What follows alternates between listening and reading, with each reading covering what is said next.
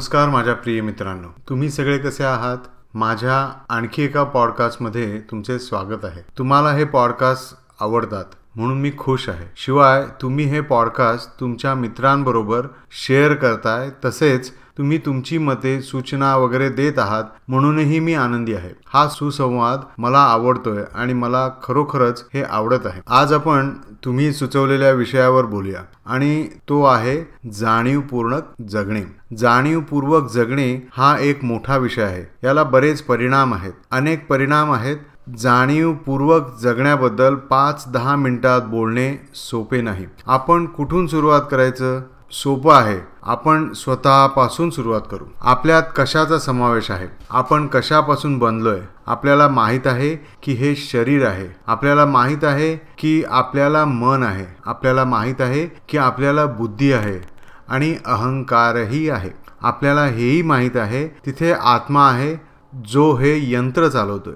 आपल्याला माहीत आहे की आत्मा हे मूलतत्व आहे जो स्त्रोत आहे किंवा स्त्रोताशी जोडला गेलेला आहे. जो प्रत्येक पैलूसाठी प्रेरणादायी ठरतो आणि त्या पैलूंना प्रेरित करतो. थोडक्यात आपण हे असे आहोत. प्रत्येकाचे एक कार्य आहे. जसे शरीराचे त्याचबरोबर त्याची इंद्रिये आणि सगळे अवयव आपल्या पृथ्वीवरील जीवनाला जास्तीत जास्त अर्थ देण्यासाठी सगळे एका विशिष्ट जागी आणि विशिष्ट पद्धतीने संक्रमित होत असतात. पृथ्वी तलावर आपले जीवन जगताना या पृथ्वीवर चालताना ह्या पृथ्वीवर आपले जीवन जगताना आपण काय करत आहोत तर विविध स्तरावर एकाधिक पातळ्यांवर पृथ्वीचा अनुभव घेत आहोत. लहानपणापासून बघायचे झाले तर समाज ऐंशी वर्ष आपण हा अनुभव घेत असू. तर म्हणजे एकोणतीस हजार दोनशे दिवस आपण प्रत्येक वेळी हे आयुष्य वेगळ्या प्रकारे अनुभवतो. हा अनुभव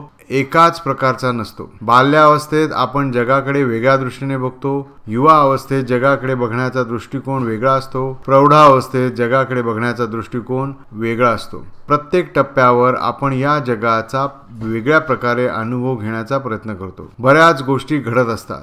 परंतु बहुतेक वेळा बहुतेक परिस्थितीत आपण स्वतःचे अन्वेषण कधीच करत नाही.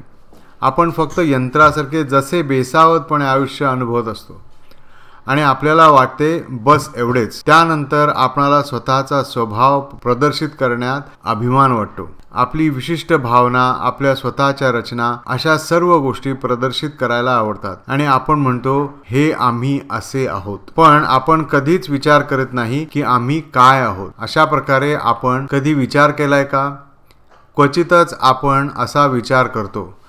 कधीतरी आपण कोणाबद्दल कुठेतरी वाचतो ज्यांनी स्वतःचे आयुष्य शोधले आहे आणि त्यांच्या आयुष्यातील काही गोष्टींबद्दल ते बोलले आहेत. ते आपल्याला विचार करायला भाग पाडतात. ते आपल्या विचारांना खाद्य देतात. मग आपण शोध कार्याला सुरुवात करतो जो की आपला मूळ स्वभाव आहे. मी तुम्हाला काही उदाहरणे देतो. आपल्याकडे प्राणाचे पाच मुख्य पैलू दिसून येतात. तुम्हाला प्राण श्वासोश्वास माहिती आहे बरोबर?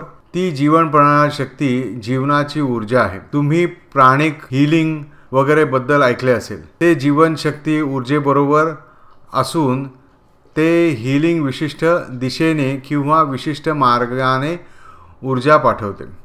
ह्याप्रमाणे पाच मुख्य पैलू आहेत. हा प्राण म्हणजे कार्यात्मक ऊर्जा. कार्यात्मक म्हणजे जी आपली व्यवस्था कार्यरत ठेवते. माझी खात्री आहे तुम्ही चक्राबद्दल ऐकलेच असेल. चक्र म्हणजे प्रेषक यंत्र किंवा परिवर्तन घडवणारे किंवा केंद्राचे जेथे वितरण होते. भारतीय धर्म धर्मग्रंथांमध्ये सांगितल्याप्रमाणे आपल्याकडे पंचप्राण आहेत. प्राण अपान उदान समान व्यान प्रत्येकाची एक कार्यात्मक भूमिका आहे. हे पंचप्राण काय करतात? हृदय श्वासोश्वास आणि रक्ताभिसरणाची प्रक्रिया सांभाळण्याचे कार्य प्राण करतो. शरीराच्या खालच्या भागात वसलेला अपान उत्सर्जनाच्या कार्याशी जोडलेला आहे. त्याचे कार्य घाण विसर्जित करणे हे आहे. त्यानंतर उदान मानेपाशी असून इंद्रिये मन स्मरणशक्ती अशा गोष्टी व्यवस्थित कार्यरत करण्याची कार्यरत असल्याची खात्री करण्याचे कार्य त्याचे असते. आता समान. पोटाच्या मणिपूर चक्राच्या ठिकाणी असणारा तो समान. पचनाची प्रक्रिया स्थिर करणे थोडक्यात आपण खाल्लेले अन्न त्याची प्रक्रिया करणे व्यान हा सर्वत्र व्यापलेला आहे. तो ऊर्जेशी निगडीत आहे आणि ही ऊर्जा सुरळीत ठेवण्यास मदत करतो. नाडीला मदत करतो. तर ही आपली कार्यात्मक प्राण रचना आहे. प्राण अपान उदान समान व्यान एकत्र येऊन हे सर्व काम करत असतात. म्हणूनच आपण जेव्हा अन्नाचे सेवन करतो त्याचे पोटात पचन आणि उत्सर्जन होते. या सर्व गोष्टी घडत असतात पण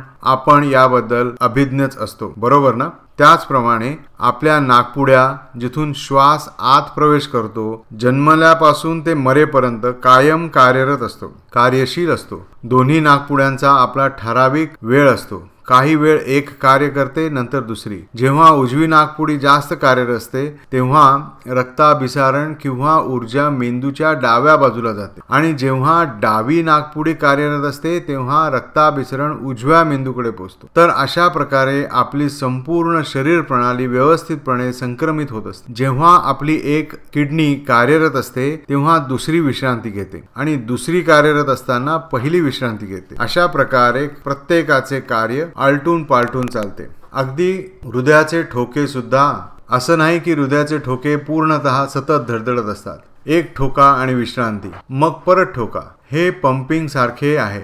हे एक प्रकारचे संक्रमणच आहे. जे की विश्रांती घेत आणि कामही करत असतं. या पद्धतीत आपल्या शरीरातील व्यवस्था पूर्णपणे संतुलित असते आणि आपल्या आरोग्यामागे हेच संतुलन आहे. जर का तुमचे संतुलन असेल तर तुम्ही व्यवस्थित आहात. म्हणूनच प्राचीन आचार्य योगा प्राणायामाला खूप महत्त्व देत असत. आपल्या दिनदैनिन जीवनात प्राणायाम अत्यंत महत्त्वाचा आहे जे की उदासीनता घालवण्यासाठी उपयोगी पडते. जर तुम्ही योग्य प्रकारे रोज प्राणायाम केला तर तुमचा कार्यकल्प होऊन खरोखर तुम्हाला काटक बनवतो. योगा तुम्हाला स्थिर देतो. तर सर्व पद्धती मानवी जीवनाला योग्य स्थिरता आणि संतुलनासाठी दिलेल्या आहेत.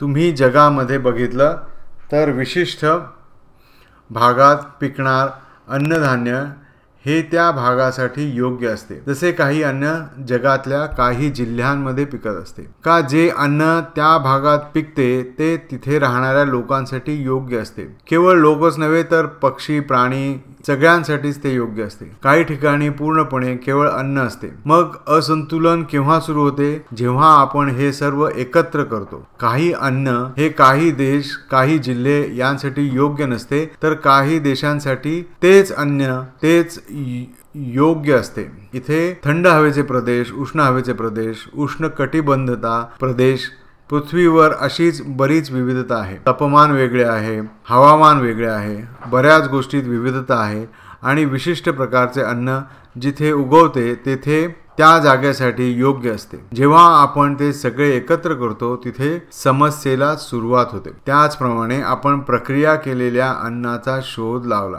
प्रक्रिया केलेल्या अन्नाचा आपल्या शरीरावर परिणाम होतो. कारण तरी तेथे प्राणाचा प्रभाव चांगला असला आणि शरीर कार्य चांगले असले तरी जे अन्न आपण खातो काही वेळा ते आपल्या शरीरासाठी योग्य नसते. विशेषतः जेव्हा ते प्रक्रिया केलेलं आणि रसायनांनी युक्त असतं आपल्या शरीरावर त्याचा परिणाम होतो. बऱ्याच वेगळ्या गोष्टी आहेत ज्या चुकीच्या झाल्या आहेत. म्हणूनच आपण म्हणू शकतो की आजकाल आजार वाढले आहेत. पण कोणत्याही परिस्थितीत आपण जर परस्पर विरोधी अन्न टाळलं रोग सूचक उपचार टाळले आणि असं काय होतंय या मुळाशी गेलो तर असे लक्षात येते ऐंशी टक्के हे वाईट सवयी झोपेंचा अभाव खाण्यापिण्याचा चांगला खाण्या चांगलं खाण्याचा अभाव अयोग्य वेळेस खाणं अशा वेगळ्या सगळ्या गोष्टींमुळे झाले आहे.